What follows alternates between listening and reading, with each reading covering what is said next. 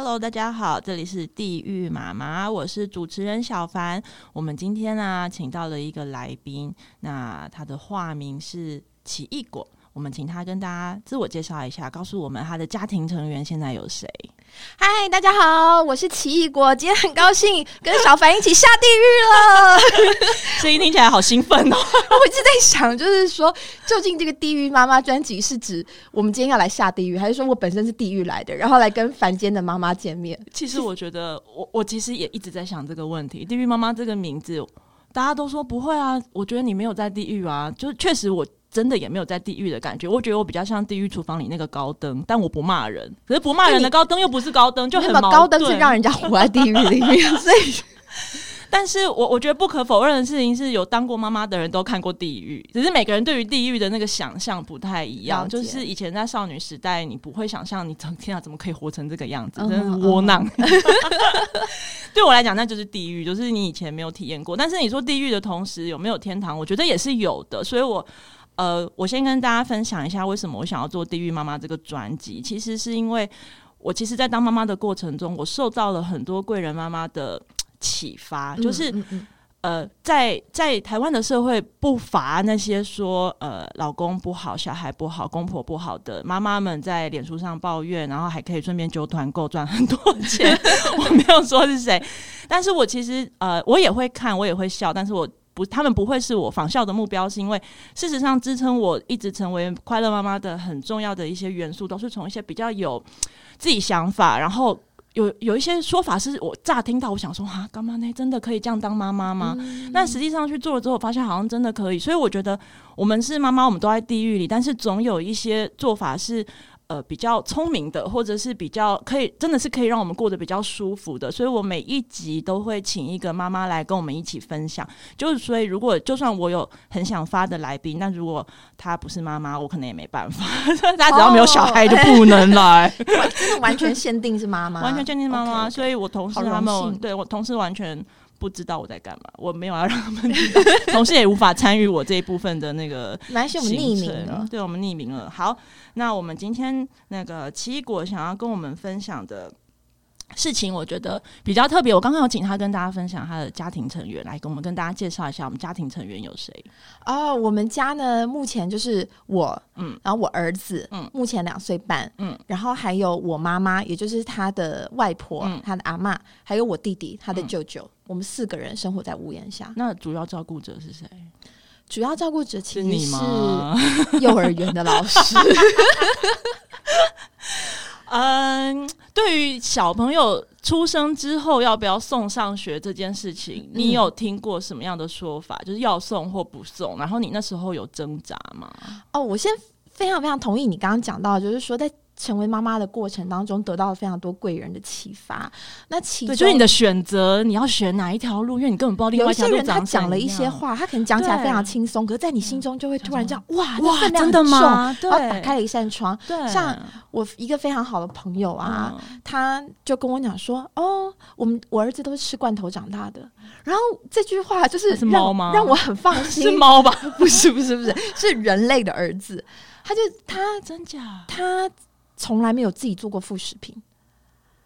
然后呢，他就是就是全部都是宝宝粥鸡，那个就是即食罐头啊。嗯、那呃，那个我我后来我也买了超级多，就是它真的就像猫罐头一样，就是确实。你自己有吃吗？我自己有吃，我自己有吃。嗯、它就是宝宝粥，但是也不是那种你要特地去泡开来的那种，就飞机上会给你的一罐，对对对 对, 对, 对，然后可能不用加热，吃冷的也可以，吃冷的也可以，嗯、但是你。我那时候呢，我都会把它丢进温水里面，嗯，丢进热水里面，还是要帮它加热两分钟，就是两分钟啦，也不用也不用很久，因为说实在就是跟好特别，跟我们家的猫比起来，嗯，两分钟加热这个罐头算是容易的，嗯，因为我跟你讲，我身边有非常非常多的猫，还有猫啊，你没有说到家庭成员几只猫啊？对，还有三只猫，对不起， okay、对，这是他非常非常重要的哥哥姐姐，嗯、是他学习的对象。嗯嗯、但是非常多的人，他们的猫罐头里面还要加化毛膏啦，然后对对对对对对对营养品，对对对对对对，所以这样。相较之下，小婴儿算幸福，因为商人都帮你准备好了。没错，没错。嗯、然后那时候我朋友就跟我讲说，就是他儿子真的就是这样子度过副食品阶段，他一次都没有准备过副食品。那我问你，他快乐吗？他他很 OK 啊、哦、对，所以我也是，我从来没有做过任何的副食品就是我有我有搅拌机，然后我朋友也送我搅拌棒、嗯、然后我原封未拆，他生第二胎的时候又还给他、欸、我第一胎有用搅拌机，我第二胎完全没有用搅拌机、欸、所以那就代表我越来越懒了，也许有第三胎我就要喂罐头了。我觉得不用搅拌机很好，就是呃，你你可以看，你有买过副食品的书吗？我买了两本，我接收了几本。好，我一页。其实我我觉得当妈妈是这样，因为这一集其实我们待会会有一个很重要的主题，所以我相信其实听这一集的呃女生其实有很多是准备要当妈妈，但其实现在还没有当妈妈的。我想要跟大家解释一件事情，就是其实我自己当妈妈之后，我感觉到的事情是，坊间有很多的商业的书籍跟商业的商品，其实是为了要让你以为自己是个好妈妈，或是让你努力往那个方向去前进，所以做给你的。可是其实你不需要那些东西。副食品就是你你每天准备晚餐，跟帮家人准备，就帮小孩顺便准备准备一份，或者是你顺便直接买罐头也可以。然后副食品的容器你就拿塑胶袋装，耐热的、嗯、就是你就真的不用买那么多装副食品的小盒子。对对，因为 我, 我还有一个朋友更聪明、嗯、就是他选了一个超优秀超高值的老公托婴中心，不是啊，托婴中心然后那个就是托婴中心里面、嗯、他们本来的餐点就已经是营养师调配好，然后家吗？对，他就是跟园长讲，他就是说那个晚餐多少钱，对，每天帮我多、啊、他两份周末也要吃，对对，他礼拜五的时候就打包六份、啊、各位妈妈，这些招数都要学起来，我们每一集都会教你很多当懒妈妈跟快乐妈妈的方法，而且你没有亏待你的小孩，对，因为就是想方法照顾他，对，因为 他, 他已经尽心挑选了一个好学校、嗯、然后这个好学校的元素包括了一个营养师跟厨房的阿姨跟一个非常非常干净的厨房。你要知道我做出来的食物未必比较卫生，就是因为你家还有猫毛可能不小心飘到食物里面去。我觉得没有没有没有没有，我不能污名化我的猫，就是没有，就是我本人我本人进厨房就是一场灾难，所以所以理科太太型的他也是这样子的人，是不是？他也是在，他非常不会煮饭，会把副食品煮成苦的。对、嗯、对对对对对，就是说我进去之后，就是、嗯、呃，事实上我进了厨房之后，我弟会大叫说：“你跟我出去！”然后就是他会觉得说：“你你根本分不清楚，呃，就是用呃肉的、菜的跟生食的、熟食要分开。”对，那我没有分开。我 我, 我其实我是受过高等教育的人，我你有台大台大毕业的。但不会分赃。我们没有要一竿子打翻一台大的校友，但是就是说我自己不是缺乏这些基本的尝试，可是我在做的时候，大家就会变高登了。嗯，就是他们就会说一直骂你 Get out 我懂。好，所以我们刚刚说送托婴中心、送上学，还有另外一个好处就是你可以打包学校的餐点，因为说真的学校其实都会多煮，他们对一第一个是老师也不吃副食品嘛，老师不会想要吃稀饭，然后多煮他们其实也是浪费，可能是厨余回收，所以不如就真的就多加一点点钱，可以跟学校买回来冰成小砖块，然后放在冷冻库，周末还可以给小朋友吃。所以好，那你觉得送上学跟不送上学，你说那时候是因为有呃有朋友跟你说送上学比较好是吗？我为什么做这个决定？哦哦，我身边首先全职妈妈不是太多，真的、啊，嗯，就是我身边大部分的妈妈都是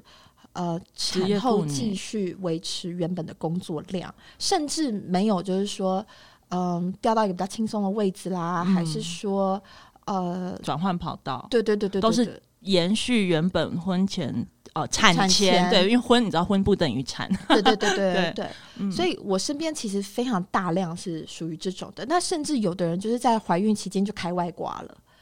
就是我自己在 我, 我也是我在月子中心也是狂工作，对对对对，我我自己呢工作的时候我有非常非常明显的感受、嗯、我肚子大起来的时候，很多人担心我说啊你这样会不会太累，然后孕妇会不会变笨、嗯、没有耶、欸、就是我确实变得比较爱睡觉、嗯、可是我清醒的时候我有两颗大脑，我有两个记忆体、嗯、其实我那个时候两颗心脏对对对对，我那时候感觉是开外挂，就是你有多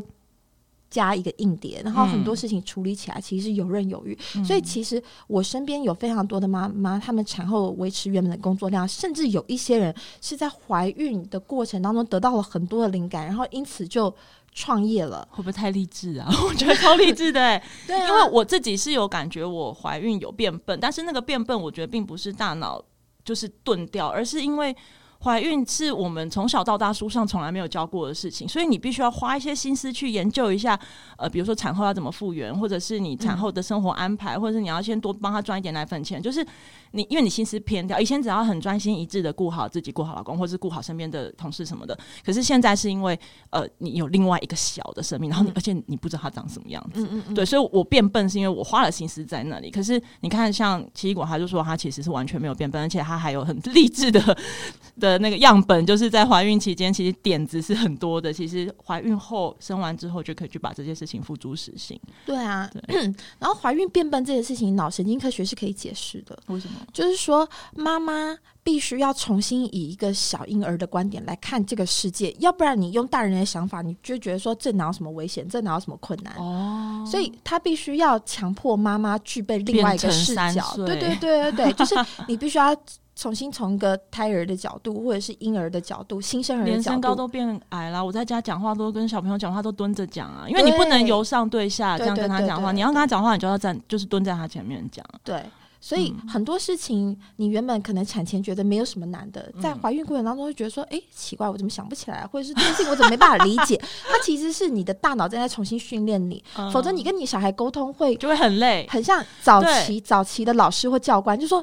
这你也不懂，所以奇怪了。 我, 我也有试过跟小孩待在一起一整天、嗯、然后我真的觉得自己变得好幼稚哦，没办法。然后、嗯、我觉得这样的讲话模式我可以一天两天，就是周末礼拜六礼拜天，可是一到五一到日都要过这种日子，我我觉得是个性啦，我我没办法，所以我也是把小孩送托婴、嗯、对啊，我每天只要维持三岁模式，维持个四个小时他就睡着了，这对我来讲是比较完美的。嗯，对，所以可是因为你说你身边都是呃有送把小朋友送上学，其实是因为这些妈妈有在工作，对不对？对对对。有没有那种妈妈是没有在工作，但是小孩子还是一样会送出去玩？送出去外面的、欸、通常我觉得就是职业妇女的两难啊，你为了要工作想要有一点成就，然后要赚钱，就是势必得把小孩子送出去，因为我现在还没有听过哪一个公司是可以这样带着小婴儿上班的、哦、身边啦，我相信我知道有啦，但身边没有。我的工作是就是接案嘛、啊、那其实我大部分的你以前也会带小朋友去啊，后来就没有办法了，对不对？我觉得要看他的状况，就是每一个阶段发展是不一样的、嗯、首先就是说我自己呢在没有案子那几天其实就会去思考，就是说哎、欸，那在像就是说比如说我一个月工作天数是二十天嘛、嗯、那我可能只有六天要工作、嗯、那我也会想说那另外十四天我也要把它送去托婴吗、嗯、我还觉得对啊，我应该要把它送去托婴、嗯、因为那十四天其实也是我要维持进修或者是工作的能量。对对 对, 對, 對，我们要补充一下，奇异果是接案工作者，然后他时薪非常高，非常厉害的就是接案工作者，所以他就是他一个月只要工作六天就可以赚到一个月的钱。哎、欸，干嘛这样讲？但是剩其他的天要真的要维持自己的能量，你要看很多的资料。对 对, 對、啊，你不是说啊、哦，我就这六天要工作，那我其他天都不要做事了。嗯、其实我们为什么很快就会连那六天工作都没有了？没错没错，你要维持这六天有这么高的收入水准，其实是你平常你就要做很多的事情，或者甚至就是说你也必须要呃维持你跟职场上面其他人的关系，你还是要去见客户啊，还是要去做很多的事情，会对、嗯、对，所以我觉得就是说没有工作日子还是要把他送去，而且他去那边我真的不是丢包而已，他去那边他接受到非常非常多的刺激、嗯、然后呢他也是在建立他的生活圈、嗯、他也是在建立他的社交圈，那凭什么就是说今天妈妈不工作我就要剥夺他的社交生活？我觉得我们这一集应该要接托婴中心的业配。我, 我知道呃，有有很多呃准备要当妈妈的少女们，她们可能会想说现在听说很多会打小孩或者是会虐待小孩的托婴中心，可是我我想要很认真的跟这些准妈妈们说，其实会虐待小孩的是少数，你看到的新闻只是因为他们被放大了，就像你在新闻上常常看到有人车祸然后有人就是死掉，可是这不代表这是常态，就是有但是会发生，但是一天有多少用路人在路上走路在开车，可是、呃、如果你太专心注意在那些新闻的话，你其实会抹灭掉那些真的很认真的托婴中心老师。所以就我自己的观察，其实我身边的职业妇女只要把小朋友送去托婴中心的，都是对老师抱持着一种感激感恩的心，你知道吗？就是老师给你钱把孩子带走，谢谢你对，然后教师节就想知道可不可以买一些小东西给老师吃啊，然后平常联络部也是给老师嘘寒问暖，就是呃，我觉得对，我也相信有恐龙家长，我也相信有虐虐待小朋友的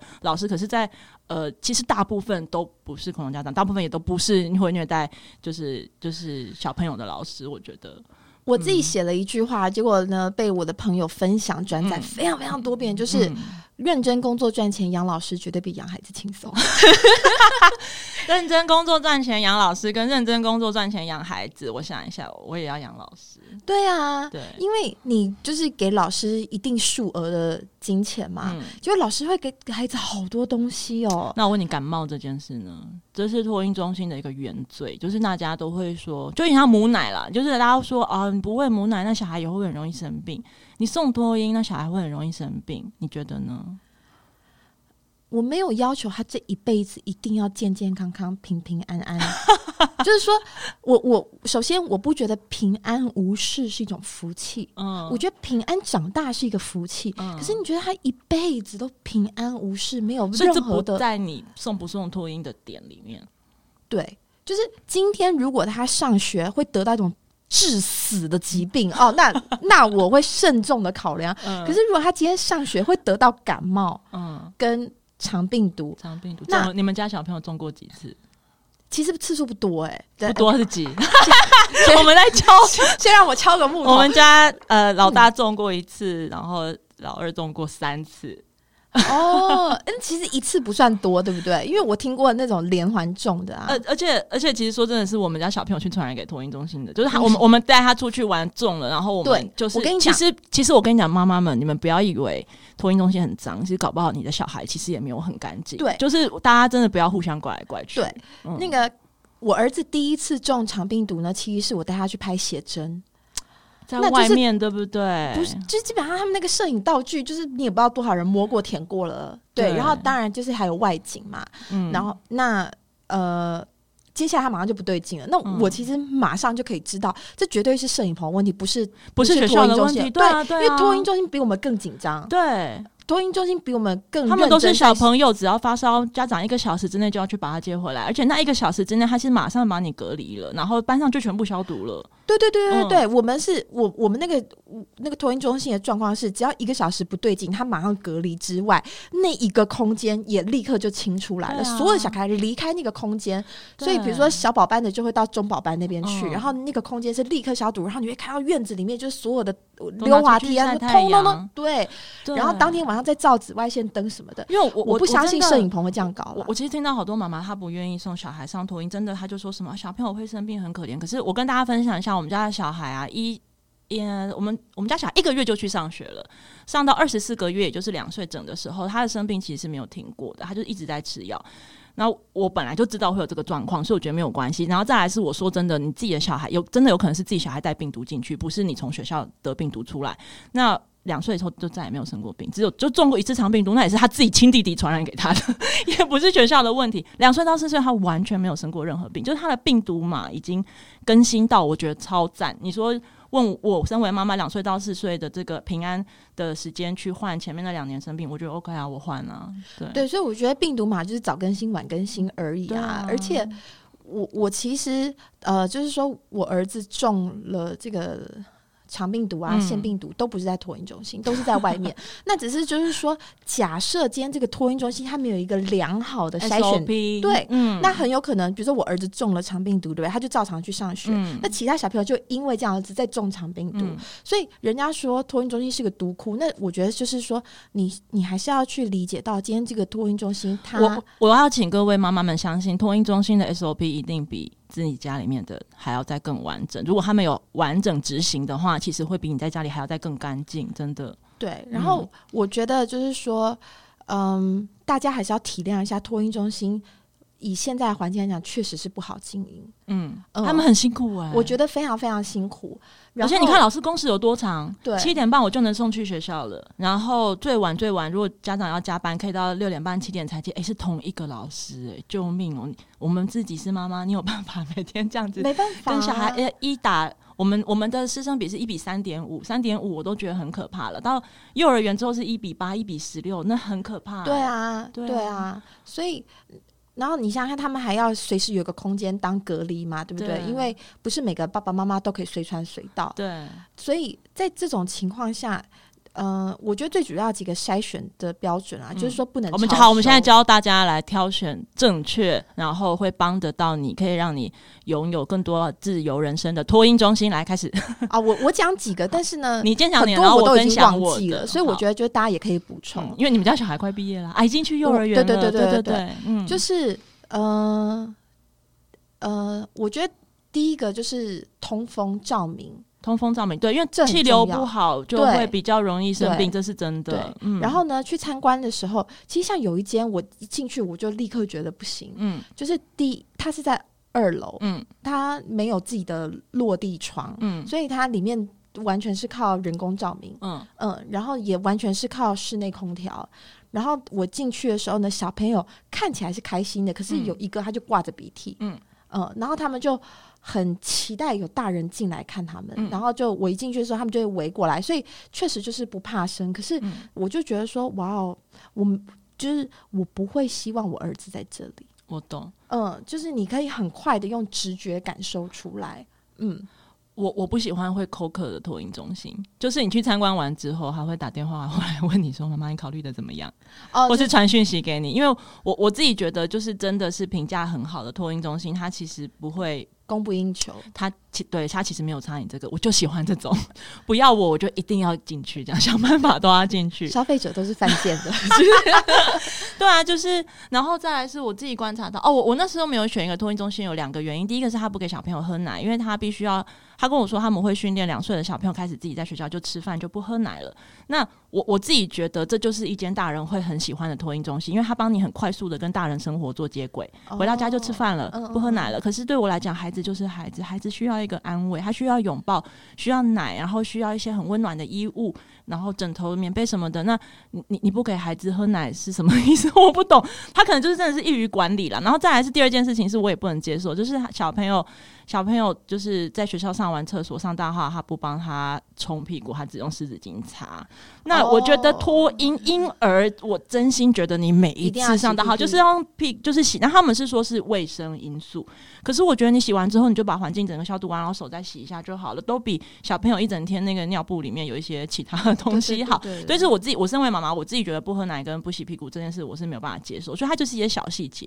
但我完全没有去想生病的事情，因为 我, 我觉得生病真的不重要。然后学费学费我也觉得就妈妈爸爸自己多努力一点去赚。嗯，我只要我都跟大家讲，只要你的月薪有超过两万五，你就是去工作，然后把那两万五给托婴中心，你就可以换到上班时间的自由。上班就像休假一样。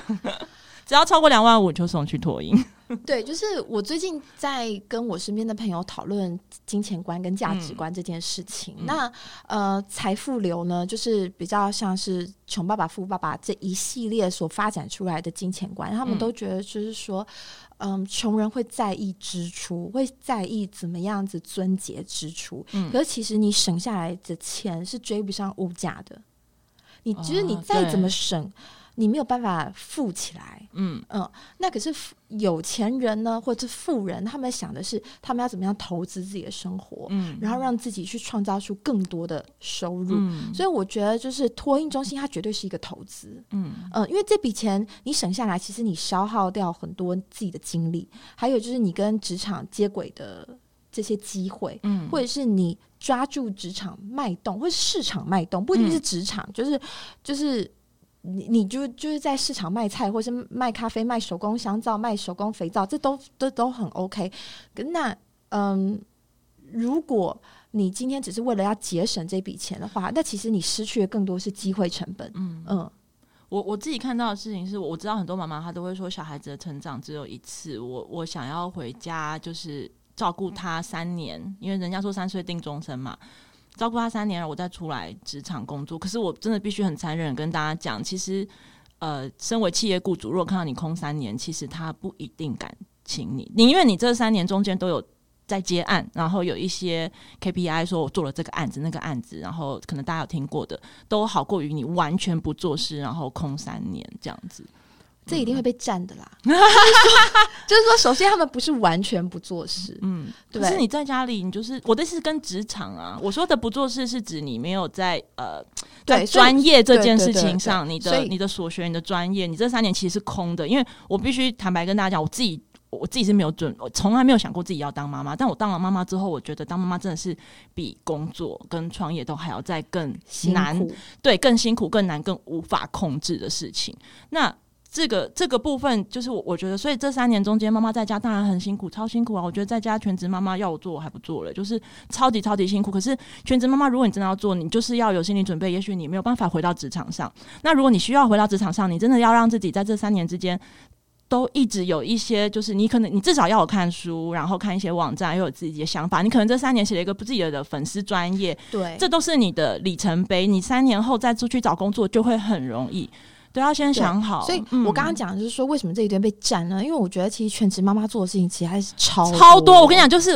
真的，我们是真的对全职妈妈抱以敬佩的、敬仰的心。而且我觉得他们在做这些事情的时候，其实每一个。嗯都是有机会变成职场专能的，而且都是在帮老公省钱，好不好？又是司机，又是那个买菜人员，然后打扫人员，然后保育人员、副食品准备人员、厨房阿姨，就是一个人身兼全部，都叫老公给你钱。我觉得一个月十万都嫌低了，我跟你说。所以我觉得呢，重点就是说，你如果要。在家照顾小孩三年，像哦，我我刚刚想到了，我有一个高中学姐，她确实就是这样子，嗯、她就是有了小孩之后，她就没有，呃，她可以选择没有投入劳力市场，对对对，就是这样，就是选择先去做全职妈妈，好好陪伴小孩。那我觉得有一个很重要一点，就是说我看到这么多。台湾还有美国都是全职妈妈出来创业、嗯、因为确实他们就像你刚刚讲的，很多的雇主没有办法体会他们在这三年之内累积什么技能、啊、但是这些技能有没有价值，绝对是有价值的。我们的时间安排就变得很厉害，没错，时间管理是一个超对超级有价值的技能、嗯、再来人际沟通，我觉得能够当全职妈妈真的是非常非常不容易，因为你每天要忍受多少闲言闲语，然后你要忍受多少三姑六婆来指点。我知道为什么就是这么多人都觉得他们带过小孩就有能力来指点你、嗯、我觉得你光是要面对这个就是超高的 E Q， 可是这些东西可能没有办法被别人认同。这时候我我觉得你要认同你自己，你要认同你自己，就是说你有这些价值，你可以去一些战场，没错没错没错。所以其实，在台湾有非常非常多的妈妈出来创业、嗯，然后在美国我看到更多成功的案例是、嗯、这些妈妈她就是运用她的这些沟通的技巧，她就开始。从小生意然后做到大企业、嗯、然后而且他们愿意启用更多的妈妈，因为他看到了妈妈的价值。 我, 我, 我之前啊我之前就是虽然说我们是匿名，但是呃，因为 我, 我们我是一个忍不住了是不是，对，我忍不住啊揭露自己没有没有啊揭露身份。那个我之前其实有想要引进澳洲的一个网站，然后那个网站它其实是做妈妈的呃人资，嗯，他就是说我我是一个雇主，然后我同时之间请两个妈妈，因为妈妈每个人都要送小孩上学，那小孩上学之后可能国小上学之后那个小朋友上学之前就没事嘛、嗯、所以他就是请两个妈妈，然后两个妈妈一起来、呃、就是 apply 就是呃要一份工作，然后这份工作可能比如说这个妈妈的专长是公关，另外妈妈的专长是行销，两个人把这份工作做好，那我是老板，我就给两个妈妈各 零点六 的薪水，所以加起来是 一点二， 但是我会有两个很厉害的妈妈的 know how、嗯嗯嗯，这个后来在澳洲这个网站也倒掉了，然后我后来在台湾，因为其实我那时候真的很想把整个网站模式真的引进来台湾，我因为我身边很多女性创业家，女生创业家听到这个都说超棒超赞，尤其是妈妈的女性创业家更能可以理解妈妈在婚后在产后遇到的困境是什么。我们真的需要自己的零用钱，可是我们真的没有办法去外面公司上班，我需要是这种可以很弹性的工作的公司。我要做这件事情的时候，我也访问很多企业大佬，就是男性创业家哦，男性创业家其实没办法理解耶，他们会觉得说女生就是在家里带小孩，你们出来就是搞什么鬼。然后女生创业家在台湾，呃，女性创业的比例本来就很低，所以即便这些人非常支持我，可是他并不不并不足以让这个网站活络起来。嗯嗯，我相信妈妈的需求超多，但是我觉得现在职场的大环境能够做决定的那些人，大部分百分之九十都是男生，男生是没有办法理解我们女生在产产后在生小孩生完了要养育小孩的这个困境是什么、嗯、对，所以 我, 我觉得那就是后来为什么这个案子对 我, 我来说我就 fail 掉，我没有办法继续做的原因是我没有办法找到雇主，就算我人力资源库有再多的妈妈，这些雇主他们不愿意，那我可以怎么办、嗯嗯、对、呃、我知道一间公司叫做德仁，他们呢就在做类似的事情、嗯、他们会去帮妈妈，尤其是很多个哪一个德哪一个人得到的德，嗯，然后人类的人、哦、我知道，我记得他们家网站，嗯，对，嗯，他们帮非常非常多妈妈，尤其是刚离婚的单亲妈妈，嗯嗯嗯嗯嗯，协助他们重返职场，而且帮他们去谈一个比较有弹性的 package。是，好，大家记住"德仁"这两个字，对对对对对，就是请大家记得。我很久没跟他们联系了，所以我没有最新的资讯，但是我一直非常清楚他们都在做这件事情。德仁的创办人来陪大家聊一聊，就是对啊，对啊。对，我我们的我要跟各位妈妈说，我们的困境一定有解，只要你不要放弃，然后你知道自己要什么，一定有一些方法是可以两全其美，就算没有两全其美，那就是取舍的问题而已嘛。对对 对, 对, 对, 对, 对, 对，你要哪个不要哪个，自己想清楚。好哦，那我们刚刚帮托婴中心跟那个德仁的网站也配完了之后，我们下来介绍，就是我们要跟大家分享，就是关于奇异果当初来当妈妈的原因，因为它很特别。为什么我要发它当第一集的来宾？我先跟大家就是介绍一下，他就我的我这边的认知啦，就是他那时候是因为他没有服务，呃，怎么讲，在他标准之上的老公人选，应该这样说，因为你知道人家都说女生年纪到了一定的年纪，你就会挑不到喜欢的，就是眼光太高了、嗯、我就很想问说眼光高又怎么了吗？我为什么一定要、啊、我眼光高又怎么了？我那时候在呃选择伴侣的时候，我写了洋洋洒洒大概写了应该有十五样就是我想要的要求，也是被旁边的人说你讲完了没有完没完，你讲三个就差不多，你讲十五个、嗯、我说可是我觉得如果真的是要过一辈子就是要十五个的要条件这么多，最后也是中了，就是十五个中十四个，这样算很多了嘛、嗯嗯嗯、对，所以 我, 我自己是觉得条件高没有问题，但是呃，我那时候其实就想说我找不到老公那就算了，就自己一个人过一生，其实没有关系、嗯、可是奇异果做了一件事情是让我非常佩服的，他觉得找不到老公并不能阻碍他成为妈妈这件事情、嗯、所以他做了什么事情我请他自己跟听众分享，我觉得是真的是很厉害，他就是我刚刚说的自己找解方，自己找到了去执行了。嗯、哦，就是刚刚在介绍家庭成员的时候，我想大家有听到就是、嗯嗯，我们家就是我跟我儿子，再加上我的妈妈跟我的弟弟，那其中并没有包括了我的配偶或者是孩子的爸爸。嗯嗯，那嗯，我当初这个这个故事其实说来话长，我们是匿名，所以要说实话哦。对对，当然当然当然当然是说实话，大家仔细听好了。嗯，我觉得就是我从很年轻的时候就经历了很多事情打开我的眼界、嗯、包括我大学的时候其实对我最好的家教学生的家长，他其实嗯就是单亲家庭、嗯、然后呢呃我从他的一些抉择看起来，我认为她离开她丈夫是非常好的一件事情。我喂，我身边家族也是这样，我们的家族里的单亲妈妈们都比较快乐。对对对对对，所以所以我从跟她相处的这个过程当中呢，就不断的去颠覆我的三观嘛，就是真的，对她她是一个，首先她是一个我看过最开朗，然后呢，她让小孩的生活条件最好的一个单亲妈妈。然后呃，后来我又认识了非常非常多不同的单亲妈妈，她们成为单亲的理由各自不同，可是她们嗯、呃，我我认为她们后来做的这个决定其实都是非常非常有意义的，以结论来说，对对对、嗯、然后再来呢就是我看很多的美剧嘛、嗯、那当然就是我我不是要讲说哦美剧有哪些可以学习的地方，因为毕竟那是戏、嗯、那个是呃安排出来的，可是就是因为它是戏，它可以用一些比较冲击性的方法逼你去思考很多的事情、嗯、好，比如说第一个六人行里面那个 Rachel 她生小孩的时候她就没有嫁给 Ross 啊，嗯对、呃、对对对，然后在国外很多这样的、啊、伴侣就能生小孩啦，对啊、嗯、对啊，因为她那时候就是他想要有自己的感情嘛，其实刚开始我还记得有一集是 Rachel 产后他就把 Emma 他的小孩丢给 Ross， 然后那天晚上他要跟 Monica 出去喝、嗯、然后然后那时候 Ross 在台湾如果这样做你会被你的婆婆公公你知道站到爆，对对对，然后他那天就穿得非常非常辣，然后 Ross 看了之后就讲，就说 Oh, you cleared up pretty quickly. 就是，那我真的觉得说，哇，这句话就是称赞人家说，哦，你产后的那个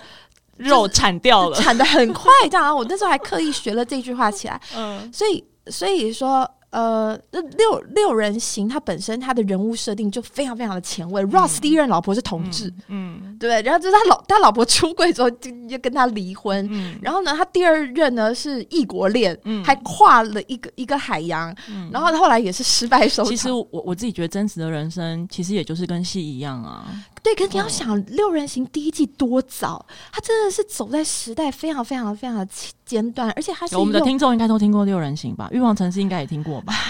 你要是没听，现在就关掉，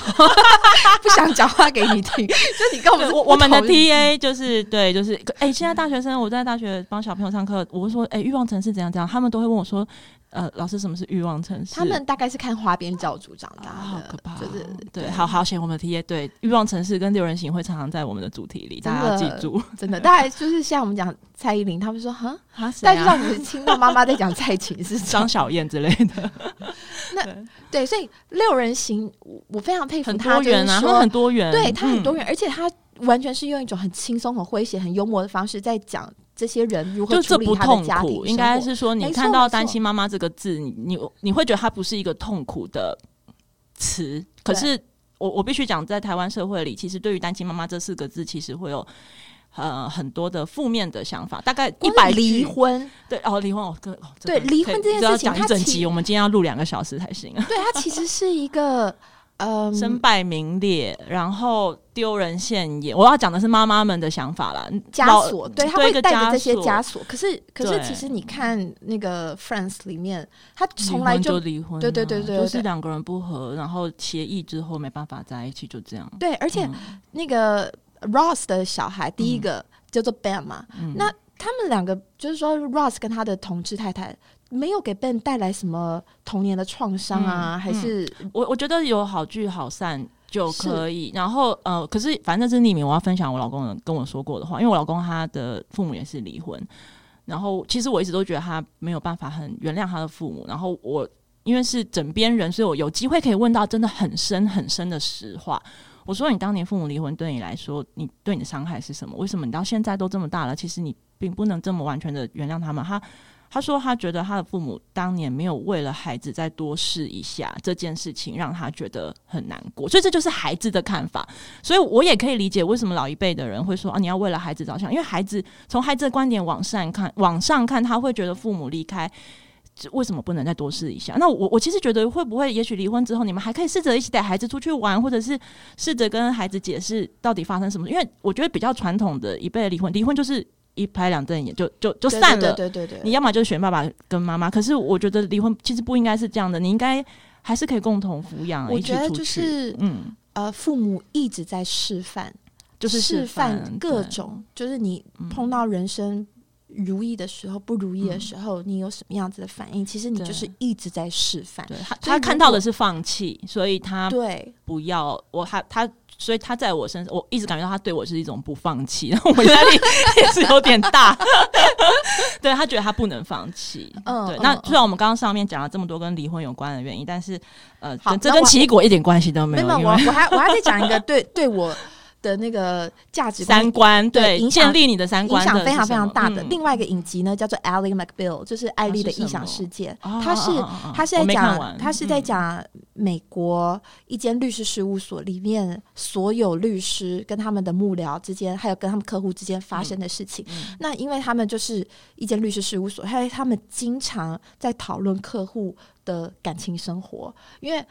就是我我觉得其实。透过法律来讨论感情，到底你就会发现，其实感情当中真的是没有什么叫做一定对或是一定错。啊、所以我，我尤其是你觉得的对错，在法律上不一定是对或是错。就是你试图从法律白纸黑字或是一个客观公平的角度来看这么主观的一件事情的时候，嗯、你会发现，其实法律的施力点非常非常的少，因为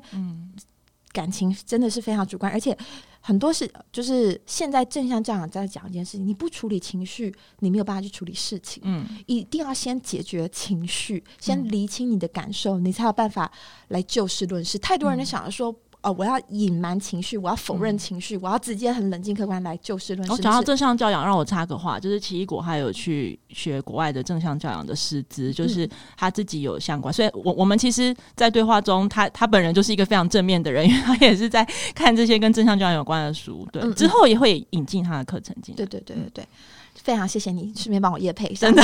然, 然后呢那个 Ally McBeal 里面呢、嗯、有一集是这样子，就是呃 Ally 跟她的助理 Elaine， 那 Elaine 呢本身就是一个超级漂亮又外放又非常开得起玩笑的一个骚妹、嗯、她就是经常就是很爱呃，跟反正他跟每一个人讲话都是一直在放电 的,、嗯、的这样子，那很可爱很傻大姐的一个型这样子这个人。然后呢他们在圣诞节的前夕两个人散步的时候，忽然间 Elaine 就说马槽里面的 Jesus Baby Jesus 在动，然后他们两个冲过去，是个弃婴、嗯、然后呢 Elaine 就把他抱起来，他从来一辈子没有想过要成家妈妈，对，可是就跟我一样啊，谁 要, 谁要成家、啊、对，他就把他抱起来然后照顾他的那个瞬间，他有了非常非常多的情绪，然后他就是暂时呃暂时托育他一下下、嗯、后来他就跟 Ally 讲说我想认养他，那整间事务所就立刻动员起来了，就是说对，如果你你下定决心你要了，我们整间事务所立刻动员，然后就是立刻就是帮你去申请，然后社服的人克服法律问题，对对、嗯、好，结果呢社服的人就来了，那当然就是戏剧嘛，戏剧要去挑战你很多很多的思维跟想法、嗯、对不对、嗯、所以这社服的人就来了，好，他就开始访问他身边最重要的几个人，嗯，包括律师事务所的同事啊老板啊，这时候就有人就口无遮拦想说啊他平常就是一个骚妹，然后很会跟人家放电，嗯，好，结果呢接下来的社服的调查完全就是像甄姐牌坊一样，嗯，他在调查他的贞操，嗯，会不会呃让孩子们看到他每天带不同的男人回来睡觉，类 似, 类似像这样，对、嗯、然后呢你一方面会觉得说哦这个社服人员他真是尽忠职守，对不对，他很想要为了这个小孩着想、嗯、帮他找一个完美的母亲、嗯、然后这时候呢这个口无遮拦人其实就是律师事务所老板，他就说、嗯、请问一下你有问那些想生孩子的人他们、嗯、他们做了什么调查吗？嗯，他们对啊，大家都是生了孩子，他们领了什么牌照吗？对啊，当妈妈就是有这么多不适合当妈妈的人、嗯、他难道领了什么牌照然后他可以受孕？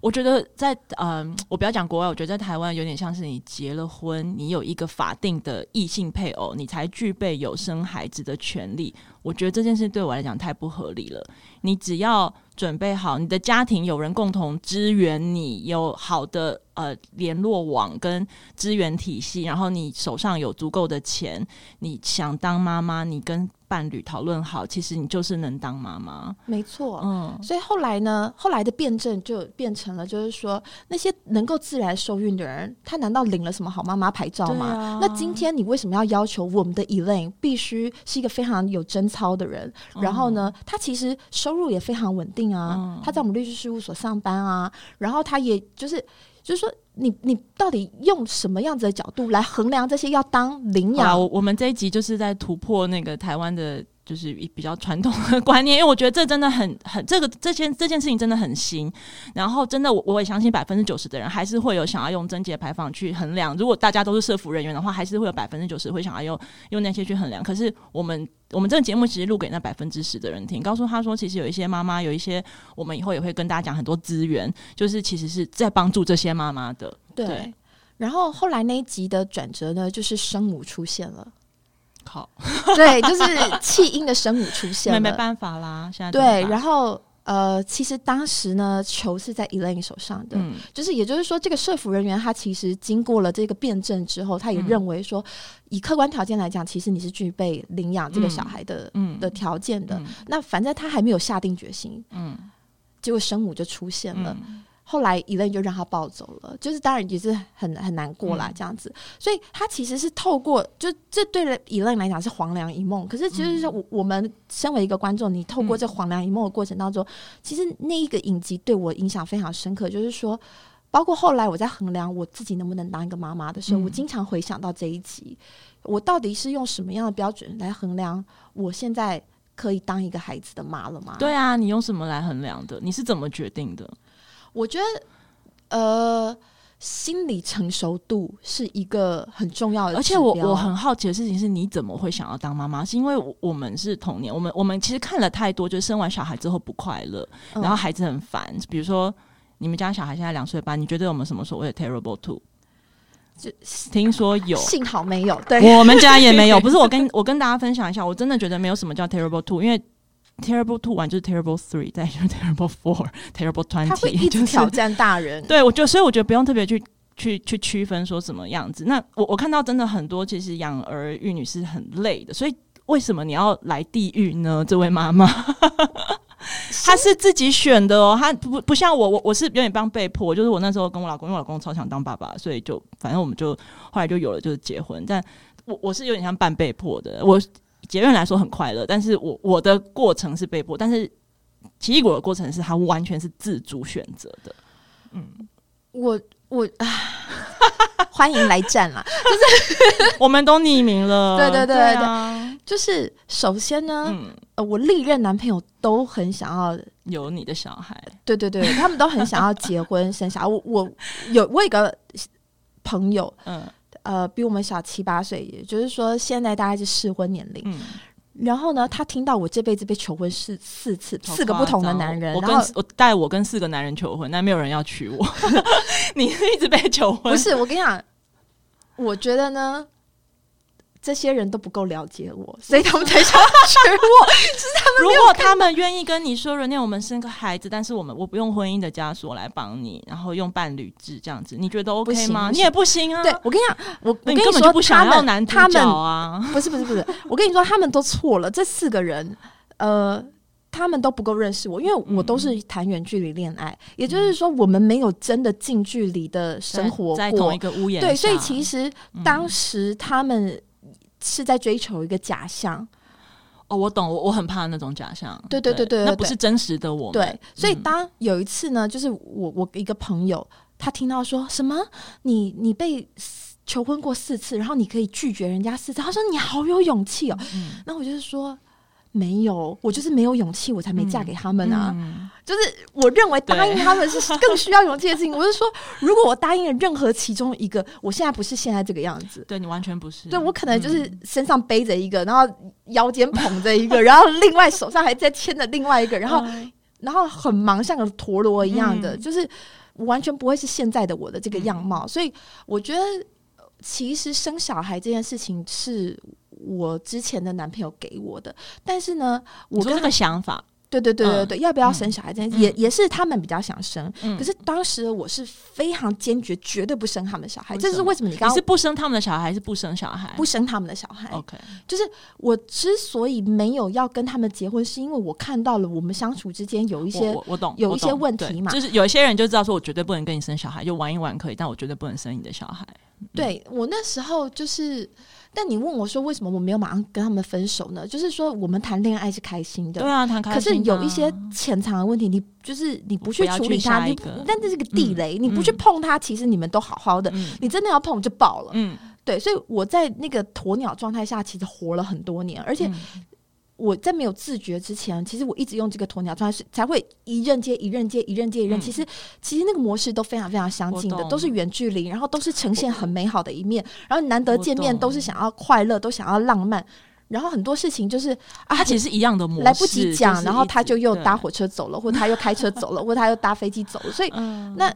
那下次见面。时间这么短暂，你要去讨论这些一触即发的问题吗？也不想，嗯，就又约约会约会，你们永远就是在约会约会约会。其实那个都不算是真正叫做稳定交往，嗯、所以那个时候就是我非常清楚的知道我们有一些地雷，然后在这些地雷没有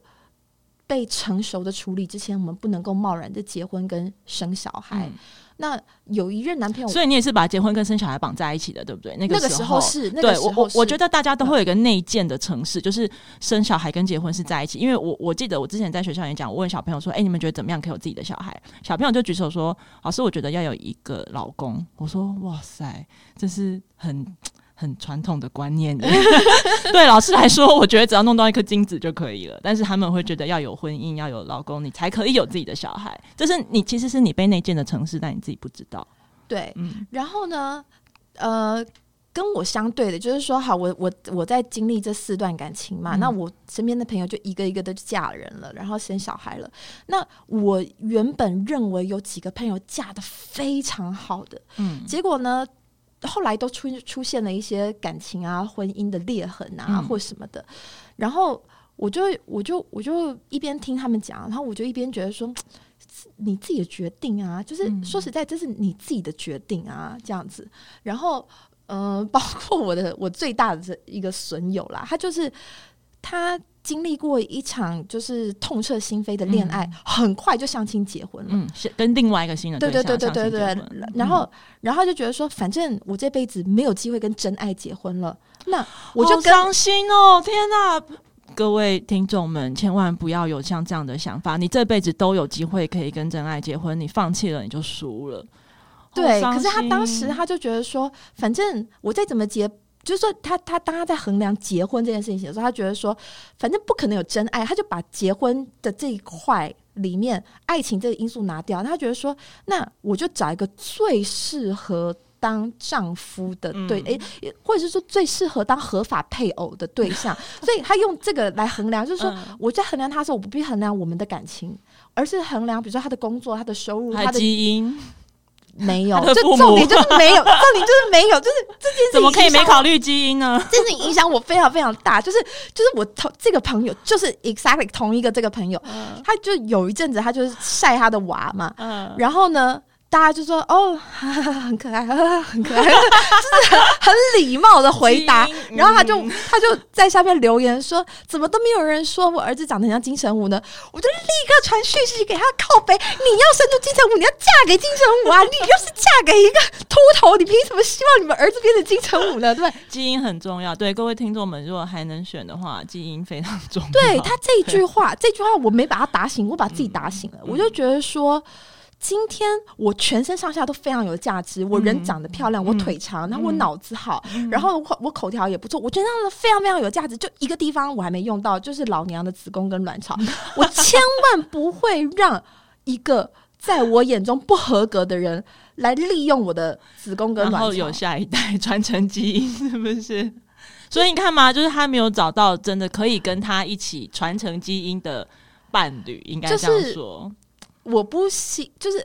我我觉得这也跟教养、欸、你很早你很早就觉得自己的子宫跟卵巢是有价值的，我觉得这样很棒。哎、欸，我觉得这也跟教养有点关系，就是你还、嗯、你多少有些价值观你是会偏差的，不是？对对对对对对，你有些偏差价值观是来自你爸妈有意无意的一些对话，比如说像我如果挑食某样东西，我妈说啊，你们家的人就是这样。然后就说、嗯、啊，你爸也是这样，然后你阿嬷也是这样，就会觉得很正常哦。原来大家都这样的，我果然是我们家的人。对对对对，然后或者是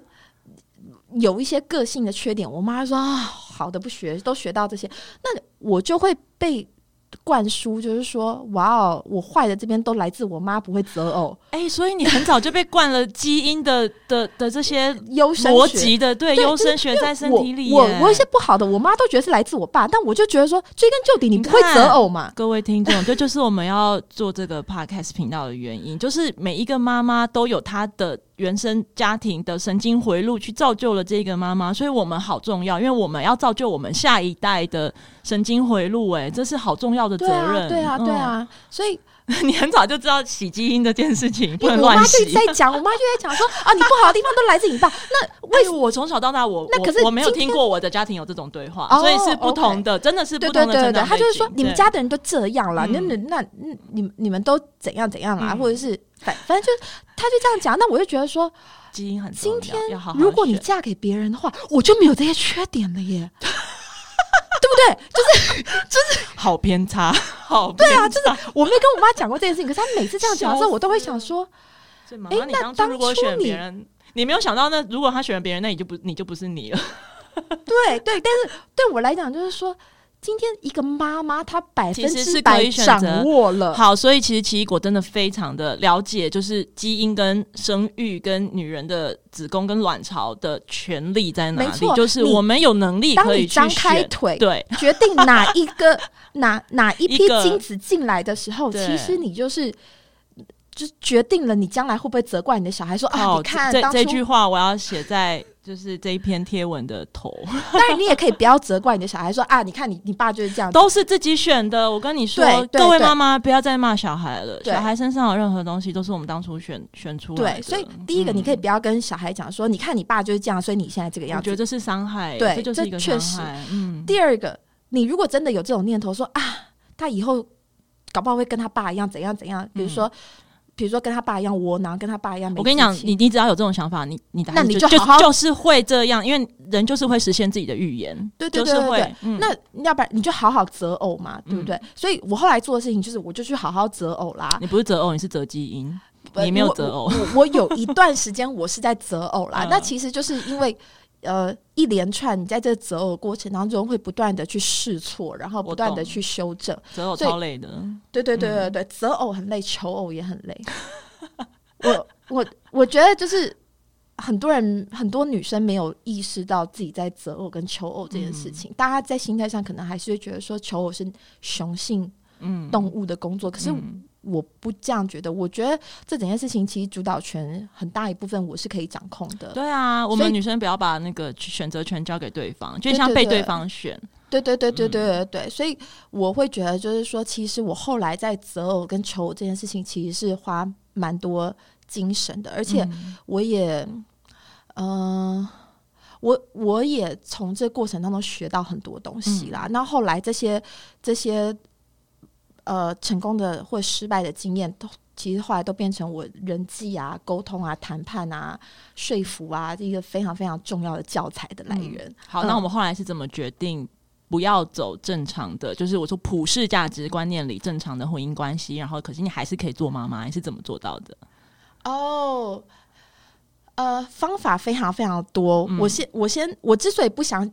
今天讲我的个案啊、嗯、是因为其实老实说我还没有想清楚我要怎么跟我小孩解释这件事情。我本来有、嗯、我本来有一套复案，单亲妈妈都会有一些自己的顾虑跟想法。 对, 對, 對, 對, 對, 對, 對，我觉得这其实是很动态，大家都会说哎、欸，你这样做决定让你小，你有问过你的小孩吗？可是 我, 我觉得这是很动态的事情，可能讲一次不行要讲三次，可能讲到第五次我们的说法又变了，那又怎样？没错没错、啊、就是我不是说我完全没有想清楚、嗯、我想得非常非常清楚。我知道你想得非常清楚，可是你跟小孩在互动的过程当中、嗯、他的智商啦，他的情商啦、嗯、还有他的人生经验、嗯、还有他跟别人 他, 他生活中不是只有你，他还有他的亲戚，他还有他的朋友，他还有他的未来的伴侣。对对对 对, 对, 对未来伴侣的家人超烦，关系为什么要牵这么远？没错没错。所以所以其实我本来有一套自己我要跟他解释的方式，可是随着我跟他互动这一两年、嗯、你会想说能不能这样讲，告诉他孩子的爸是谁，或者是告诉他当初妈妈是怎么做这个决定。对对对对，我决定不要让你有爸爸的角色。我觉得这真的很难。对对对 对, 对, 对, 对，所以今天我们之所以就是倾向就是把格局拉大、嗯、然后我们来讨论各种让你让你呃越过婚姻这一个选择，然后直接进到当妈妈这件事情的方法有哪些、嗯、好了，我们来选择一，来大家听好了，选择一。好，选择一就是精子银行。那台湾有合法的嘛，对不对？我之前在美国工作了蛮长一段时间、嗯、所以其实我那时候考虑的是美国、嗯、那呃，如果大家有兴趣有意愿然后也有财力的话，其实也不一定要在台湾做，因为台湾、嗯呃、虽然是有合法的这些管道，但是台湾目前 我, 我们录音的这一天最主要是卡在人工生殖法只服务合法的夫妇，就是超鸟，这超鸟。我跟大家解释一下，对，这是我我一直想要就是找一些立委或什么去去去想办法修的地方，就是在呃人工生殖法里面，如果比如说我们是单身少女，我们想冻卵，因为我们不知道什么时候遇到喜欢的那个人嘛，所以我们要冻卵。那可能我到了五十岁之后，我发现哎、欸，我很我很想当妈妈，我准备好当妈妈，可是我还是没有找到另外一半，我也没有婚姻，我也没有配偶，我要把我的卵解开来去国外的精子银行做，你是不能解的，因为台湾的法律规定你你冻卵是你任何时候冻都可以，但是你要解的那个当下你必须在婚姻里，而且你有法定的丈夫男性来解这一个卵，他才拥有解这个卵的权利，你没有。所以我觉得这个是呃，如果各位听众你自己已经有了一个就是婚姻上的法定配偶男性，你可以参考这个做法，就是精子银行，你就是你可以去做。可是其实在台湾、哦、我觉得 那, 那个挑战其实也更大了，等于说你有一个丈夫嘛，但是你今天要用另外一个人的精子、嗯、这个这个挑战可能没有比我的小。 我, 我觉得这个东西这就是我们这一集会被占的原因。我觉得十年之后也许这都不是问题，但是现在这就是一个问题。所以现在目前人工生殖法主要服务对象其实是不孕症的夫妇，夫妇 对, 对。可是只有不孕症的夫妇可以当父母吗？我觉得这个是很值得，我觉得我们这一集没有答案，可是我觉得是让大家思考，对对对对，只有不孕症的、就是现啊、对、嗯、只有不孕症的父母父母可以做吗？爸妈吗、嗯、那那那同志家庭呢？同志伴侣两个男生或两个女生的家庭就不能做爸妈嘛？我觉得我我自己的自己的想法是，我觉得只要有爱，只要你准备好了钱、嗯、准备好了人、准备好了家庭资源，你都能做父母。可是我相信很多人不是这样想的。对对对对对，嗯、好好，所以呃，在在国外啦，就是我知道在美国、在日本跟在泰国，我我身边对、嗯、我身边，你身边有几个人去国外的精子银行？就是蛮多的耶，我本我觉得好像有接近十个。很多，那你有没有一个价目表让大家参考一下？哦，我跟你讲，我要讲的就是这个，就是说我那时候在考虑这件事情的时候是二零一七年，就是三年前、嗯。那因为美国呢，这个人工生殖已经是一个非常非常成熟的商业模式了，他们还可以有大理孕母啊，对对对对对 对, 對、啊，它已经是一个非常成熟商业模式了，所以我觉得我那时候是在加州，加州就是。呃，社会风气相对开放自由，可是它的物价真的非常非常不稳定，所以它几乎是就是半年一直飙，一直飙，一直飙升上去，所以到现在是因为有需求所以才飙升吗？我觉得是哎、欸，因为第一，加州有非常非常多的同志家庭嘛、嗯，再来就是第二，加州的工作环境，我觉得其实。嗯，追根究底来讲，加州的工作环境可能不是非常非常的理想，就是说呃。一部分是矽谷嘛，工业区跟科技业嘛，嗯嗯、然后另外一部分是洛杉矶，完全是靠娱乐影视嘛。那好，这些这两个产业可能都不适合婚姻或者是感情维持的很久。我我们怎么怎么可以用地区来决定这边的家庭？我觉得，我觉得这边的这个单身率、还有离婚率、还有性别失衡的比例是非常非常高的。嗯、在旧金山的人口呢，男女比例是九比一，也就是说，很多人都想要去旧金山找男朋友，就是这个样子。嗯、但是你要知道，那九个里面有多少是同志呢？那对，那如果你离开了旧金山，到那个 San Diego 啊这些地方。据说比例是更高，二零一七年的时候是十二比一，所以他他他的性别比例也严重失衡，所以他们更需要这方面的服务、欸。没错没错没错，我就在讲，就是说，啊、就是刚刚提到说，为什么加州的这个商业模式它已经非常的完整、非常成熟，可是它的价格变动非常非常快，绝对是跟需求大是有关系的、嗯。然后再来就是那个加州目前呢，这个房价、地价也是飙升的非常快，所以像这些生殖诊所，它要维持它的空间，它要维持它的人力，呃。确实是不容易。那再来你要看每个州是不一样的、嗯、所以也可以去其他的州、嗯、但是那个资讯我就不知道了、嗯嗯、所以好，如果女生台湾的女生还要飞过去，先不要管什么隔离期啊，机票商务舱经济舱，这个机票自己搞定不管，飞过去之后在当地你觉得她要准备多少钱她可以有自己的小孩回来？二零一七年是至少要一百万台币至少，而且而且而且你就是说我们好，我们现在来讲就是呃，我们我们先从第一步来讲，你要怎么样去挑选精子，对不对？嗯、好，那呃，到了才能挑，还是还可以在远端就先挑，然后过去付钱跟做实验？现在我不知道，因为毕竟 COVID 十九 可能会导致非常非常多远端技术都很成熟了，但那时候我人在那里嘛，嗯、所以我就可以去看。嗯、那那他基本上就是说，嗯、呃。你可以得到一些非常非常基本的资讯，不会很多。嗯，比如说很多人说我可不可以知道这个男生长什么样子？嗯 ，Yes and no 什么意思呢？嗯、他让他把五官全部都拆开来。哎、欸，这也是我听说的，我的朋友也是去国外做双胞胎回来，他就是说就是拆开，而且他的比例是没错没错没错，比例是完全不一样。比如说，所以你眉毛就是 A 四 这么大了，然后呢，一颗眼睛也是 A 四 这么大。然后就是对，对眼睛只有一颗，就是让你凑不起来它真正的长相，除非不成比例。你今天是脑中有个 A I 的模型，然后你没有办法三 D 建模把它建出来。那为什么要这样子呢？第一，就是你可以筛选掉一些你不要的特色、嗯、比如说一字眉啦、嗯、或者是说朝天鼻啦之类的、嗯、对对对，比如说有的人会担心嘴唇太厚啦、嗯、太薄啦，或者是龅牙啦这些的、嗯、那, 那如果你不想要你小孩有机会遗传到这个的话，那你可以用这种方法把它筛选掉，可是它绝对是没有办法让你判断这个人实际上是长什么样子的。那、呃、再来呢就是他会有非常基础的自我介绍，不过因为我以前工作我看太多自传了，所以我不太相信这些话的、嗯、就是比如说你在加州看影片吗？不是不是，就是就是手写，就是像自传一样，对、啊、没有没有没有、呃、我这这还可以再分，嗯，好，就是首先你最基础的就是你可以看到一张纸，然后上面有写他、嗯、呃几岁啦、血型啦，然后学历啦，然后目前哪一个产呃在哪一个产业工作啦，然后自传的部分呢，基本上我觉得都就跳过，大家就跳过。加州男生有十十个里面会有八个写说热爱阳光、音乐跟冲浪。你觉得这个这基本上就跟 Tinder 上面你看到，就是说，呃、就是喜欢美食、喜欢旅游，对对对，就是这个可信度我觉得不是很高啦。就是你还是那你怎么挑基因？你只能真的就只能从五官挑吗？你怎么挑基因？你你也可以加价。哦，比如说，比如说，如果你想要看手写，因为有的人他确实有办法从字迹去判断这个人。哇，加钱可以看到手写的字迹就对了。像我很重视口条，对不对？嗯、你其实可以加钱看口条，你可以听到录音。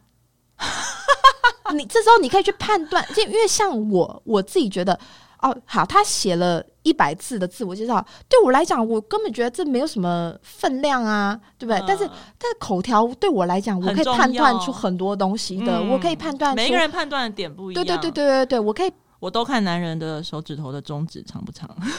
啊，这好像可以，这好像可以。但每个人判断的那个不一样，你看手指长不长是为了要了解什么的？不好说。对，就是每个人有自己想，所以你喜欢口条，所以你你那时候有考虑要加钱。对对对对对对对对，可是一百万对台湾物价来讲，其实真的很高哎、欸，就是给各个有想要到国外去找的。对，嗯，对，这是为什么我之前曾经接受过采访，然后其实他们编辑也蛮担心那则报道出去的话，大家会不会觉得就是有一种仇富的心态，就觉得说哇，你就是有钱才可以任性。有钱本来就可以任性，这有什么问题吗？有钱本来就可以，但是没有钱也有可以任性的方法，所以我们有没有其他的 option 是比较有有经济实惠的？ 但, 但我还要跟你讲啊，就是说这只是挑哦、嗯、那你怎么样植入呢？这、嗯、这也是一百万包含了就是全部的事情嘛，挑跟植入。没有没有没有没有，就是好，就是说它整个商业模式非常非常成熟、嗯、就是好，那你可以买一管，或者是他是说你要不要多买几管，因为你不见得第一次就受孕成功啊，对对对，就这很难，对不对？这有几率问题。所以好，那你你可以买一管，或者是好两管八五折，五管七五折之类的。那可是五你五管呢，他也不可能说那你就一二三四五月都来植入，不可能嘛。所以他就说那你要不要冷冻、呃、对，你买了之后还要赚你后面的钱，没错。欸、各位听众，我们我觉得这是一个商业模式，未来台湾十几年二十年之后，我预言我觉得我们就会像国外一样。对对对、嗯、然后再来植入的方式也有差，就是说一个是你就自己拿针头，不是不自己拿啦，就是说你当然是躺在那个妇妇产科检查那个，有点像假性交那种感觉。对对对对对，自然受孕然后是假性交，类似，只是你是用这个针筒。对哦，哇，对，那这种呢叫做，我正在想象我在那个床上的感觉。哇靠，那我一定要真的很想当妈妈，我才要这样子做，因为这这已经不像是我们传统认知中的性行为，是有温暖、有有拥抱，然后有有体温，那这个就是很。你就是想当妈妈，所以你做了这个生物细胞的结合的这个动作。对对对 对, 對，你真的很想当妈妈才会愿意，其实这也是一种爱啊，我觉得。这是啊，这是啊，你很想当妈妈。对、嗯，所以一种就是啊，我跟你讲，这我都已经过了三年，我都忘记。我们录音室的时间，我来看看。真的录不完，我们就下一集继续跟大家分享，没有关系。来，我们好，我们继续，因为我们一定要听清楚。我觉得我们很难得有机会可以就是找到真的在当地，然后很了解当地状况的人。对，就是、嗯、那个时候我非常非常熟这些术语啦，但是现在我已经忘光了，嗯、就是都好几个字都是 C 开头的，但他一个意思就是说，他把它放到子宫颈，或者是放到子宫颈的、嗯、放多深，对对对对，跟价钱有差吗？当然啊，当然啊。不是，因为他用的仪器是不一样的。呃，跟各位介绍一下我们女生的。我跟你讲，我跟你讲，你如果是做那个那个抹片，看这我的专业，你等我一下。好，阴道口，然后阴道壁，然后再来是子宫颈，然后子宫内，然后再来是输卵管，就是它其实有不同的，对啊 的, 的靠近卵子的程度。对对 对, 對, 對, 對，那就找你呃排卵那一天嘛，对不对？对，然后就是把东西放进去这样子，对对对对对，好，这样是最阳春，就是一百万就是在这样、嗯、跟你像很多人就觉得这是在赌嘛，赌对不对？因为自然受孕就这样，可是很很多人他就是对会怕自己的卵避孕，他也从来没怀孕过啊，卵真的活二十四小时哦，所以就真的很，而且精子很容易死哦， 对, 对，所以这就是真的就是赌一把，花了一百万然后赌没有，对对对对对 对, 对, 对，所以那如果你要在、嗯其他的就是说你想要增加你的胜率，对 对, 對，那就有别的嘛，比如说打黄体素啦，打什么的，然后打那个排卵针啊，然后让你的那个呃子宫壁变厚啊、嗯、这些有很多都是钱，都是钱，那都是为了要增加你受孕的几率。哇、wow, 然后这里面都没有男生的存这个这个角色的存在，就是女生跟这个实验系统自己去哦，这很有趣，对对，可以有男生角色存在哦。怎么存在？在哪？有些人他是在一段感情中或一段婚姻中做这个决定的啊，那就是也是不孕症的夫妇啊。如果是这样，是不是可以说他其实是不孕症的夫妇？他只是来寻找一个 solution，、呃、对不对？我觉得不一定哎，因为我碰我碰过，我在我在加州的时候，我参加非常非常多这种叫做自主单亲的妈妈的聚会。嗯，其实我是去参加非常非常哦，我我当时的工作本业就包括用户访谈，所以我非常非常会做访谈。嗯，那所以我去参加这些聚会，然后我也去了解他们的心路历程，然后去了解他们有没有哪些后悔的地方，嗯、或者是哪些很庆幸的地方。你是为了自己在做这些访谈，对对对对对。哎、欸，我跟大家。就是分享一下这件事情，我觉得好重要，访谈很重要。我在要去问过来人，我在决定，真的跟大家分享一下，我在决定要不要，因为我我有小孩了之后，我才去想我要不要结婚。我其实想自己生的，但是又觉得结婚好或不好，所以我那时候做了很多的访谈。我访谁？我访以前在少女时代我觉得不会结婚的那些人，而他们都结婚了，而他们也生小孩了。我去问他们后不后悔，因为我不知道我会不会后悔嘛，我没走过这条路。可是我问了他们，所以这是为什么我要做这个节目的原因，就是我想让大家知道。呃，访谈这件事情之所以重要，是因为你访谈的样本有差。对，你访谈的样本，如果他本身他的伴侣就对他很好，他就会告诉你说，我觉得结婚生小孩值得。然后，如果你访谈的那个对象他的伴侣对他不好，会忽视或者是会吵架、会冷漠对待，他就会告诉你说，千万不要结婚生小孩，不然你会很痛苦。所以我后来发现，我访谈的结论是什么？就是。这跟有没有小孩无关，这跟有没有结婚无关，这跟你选的那个老公的个性，你要一起住在同一个屋檐下的那个伴侣的个性，不管他是男是女，他的个性很重要，关系重大，大到他会让以后再有下一代的孩子来找你访谈的时候，你会给他什么样的建议？没错，对，所以我那时候我就是用这个，完全就是用这单一标准去衡量我的那时候的男朋友，我决定说 OK， 那我觉得他可以，所以我觉得访谈超重要。对，那我觉得、嗯我那时候碰到一个妈妈，她的状况是这样，就是她有男友，关系非常的稳定、嗯、但是就这女生想要当妈妈，这男生不愿意，她也没有要结婚，她就是说 我, 我们两个就是要要交往可以，要谈恋爱可以，可是这男生本身他就不想结婚，也不想要当爸爸，这完全就是六人行里面的多元家庭啊、呃、对对 对, 對, 對, 對，这在台湾我觉得也是十年二十年后才有可能有的光景，就是讨论到这件事情。因为如果是现在台湾，他们就会觉得说啊，男生不负责任，或是女生太激进，就是会有一些他们会帮你安一些帽子上去。可是你想想看哦，你想看对这个女生来讲，她她以后过了什么样的生活？她有自己的孩子，对不对？嗯、可是她还有一个人疼她，有一个人陪她，嗯、然后有一个人愿意跟她一直谈恋爱。嗯，你觉得这样不好吗？我觉得这样很好啊。我想一下，我觉得这样子很好，可是那个男生他有真的会一辈子跟他谈恋爱然后照顾他，因为 有, 有多一个小孩是不一样的、欸、我, 我对对对，首先我不认为有一个结婚证书就会有什么差别、嗯、就是会谈恋爱的人、嗯、对对对，但是因为小孩跟同居人，你就是你一天就二十四小时，所以他们一起去经历这一切，这是他们共同的决定。那我觉得这样可以，你的人生你自己负责，那就那就你自己决定。那可是哎，将来哎，你肚子大了，你肉垂了，然后你要陪小孩，你脸没洗，你牙没刷，我不想跟你去谈恋爱。对，他就要撇清，没有，他们是一起然后一起去做时间安排规划，人生的就是阶段重组。对，哇，我觉得这样子好。我我你不觉得这男生其实是一个很值得爱的人吗？欸、他只是没有准备好要生小孩，但他很老实啊，嗯、他没有要骗你。就是今天我不打算结婚，你如果要走，我也是会祝福你。可是如果你还想继续跟我谈恋爱，而你也想当妈妈，我也愿意支持你啊。这就是成人之美哎、欸。哦、我突然觉得这男的好成熟、哦、对对，我觉得在台湾要找到能有这样的心理素质的男生很难，因为他要一起养育的那个对象小朋友其实跟他是没有基因关系的。我觉得我觉得我们今天这一集里面讨论很多事情、哦、我们今天如果惊世骇俗的很多事情讨论不完我要买一个梗就是我一直有人追嗯，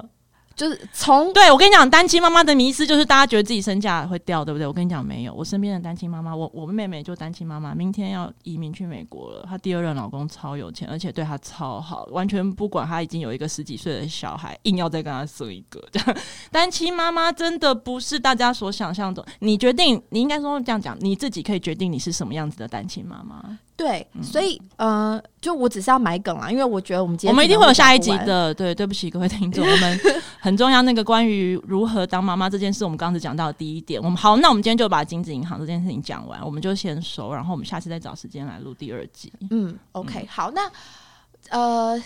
如果讲到人工生殖的话，我觉得有一个可以让大家最放心的一件事情、嗯、就是所有的法律程序在这个商业模式里面都已经处理好了，而且都是以母亲为主，没错，对不对？这是很棒的事情。就是我我相信男同志家庭如果要有自己的小孩，你除了到国外有人工生殖的问题，还有代理孕母的问题，这就太难解了，我们先不讲。我们现在讲的是就是单亲妈妈还有或者是女同志家庭，她因为自己身上的标配就是子宫跟卵巢，所以台湾所有的法律其实是以女生的呃身体，就是这孩子是你的，你只去登记就可以了。对对对对对对、嗯、所以如果选精子银行人工生殖，我觉得对单亲妈妈来讲，你可以放下心中有个大石头，就是说今天你不担心未来你的感情、呃、你未来还会有很多段感情嘛？要是产生了什么裂痕，你跟小孩的关系会不会被拉扯？不会，因为孩子永远是你的、啊、没错，在在台湾的法律里，这孩子就是跟着你的，也不会有任何一个人突然冒出来说哎、欸，这是我的小孩，因为这这些法律问题、啊、因为你是走进，那我觉得这个比呃，因为我知道有些人他们会找好朋友借，或者是找呃，就是人是会变的，人永远都会变。对，对，这这也是我觉得我们下一集会讨论到的事情。其实血缘这个东西是很可怕的，你现在觉得你跟他借精没有关系，其实以后都会有关系。对，就是、嗯、关系是不断在变动，非常非常 dynamic 的一件事情。最安全的就是存钱去精子银行，一翻两瞪眼。然后 我, 我觉得是，假设你今天没有、嗯。足够成熟的心智去处理人生无常这件事情的话，好，如果人生无常要解释清楚一点，就是像我基本上就是我已经相信人生是无常的、嗯、就是你没有办法去控制人生的变化的、嗯、然后随时都会有意外的事情发生，可能是好的可能是坏的，但是我以前是没有办法的。所以如果你今天没有办法去处理，没有办法用很开阔很成熟的心胸去面对人生无常的话，那你要随时去做风险分析，然后你要在风险分析之后找到一个最妥善的做法的话，那我确实觉得精子银行是一个可以有效帮你降低风险的做法。第一，它做非常非常多的健康检查、就是、就是存钱就好了，然后就是飞过去，对对对对对，然后就是这个精子呢，它的它的因为它跟人的关系最少，对，它就是你的身体跟科学就这样结束。对对对对对对对、嗯、那那呃，我认为只要是讲到人跟人的沟通，你现在再怎么样把话讲死，未来是非常非常难说的。因为我就碰过一对，他们是就是已经把话讲得非常非常明确了，然后也白纸甚至白纸黑字写下来都没有用，我觉得那个都没有用，人都会变。对、嗯、后来就是这男生罹癌了，嗯，这个这个捐精的对象他就罹他就他就诊断出癌症了、嗯、他后来就回来就是说 我, 要我忽然想到我有一个后代，生父是可以认领的，各位同学知道吗？在台湾的法律里，我今天录这一集我特地有来就是查了一下法律，生父可以做认领的动作，不需要母亲也不需要小孩的答应，他就是可以来认领。对、嗯、所以那这种时候你怎么办？哦，你们之前是靠朋友的情谊，你你跟他借了这个精子、嗯、对不对？那